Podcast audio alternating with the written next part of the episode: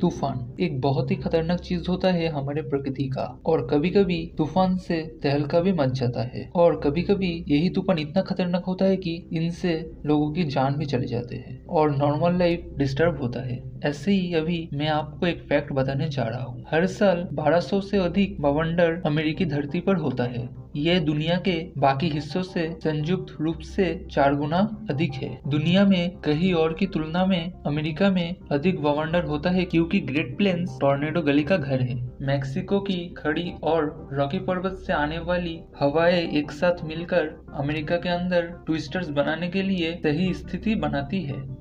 अगर आप मेरे बनाए हुए वीडियोस देखने में इंटरेस्टेड हो तो वो आप यूट्यूब में देख सकते हो। आज के एपिसोड के लिए इतना ही। आपसे बहुत ही जल्द मिलूँगा नए किसी एपिसोड में। Until then take care of yourself and thank you so much for listening my podcast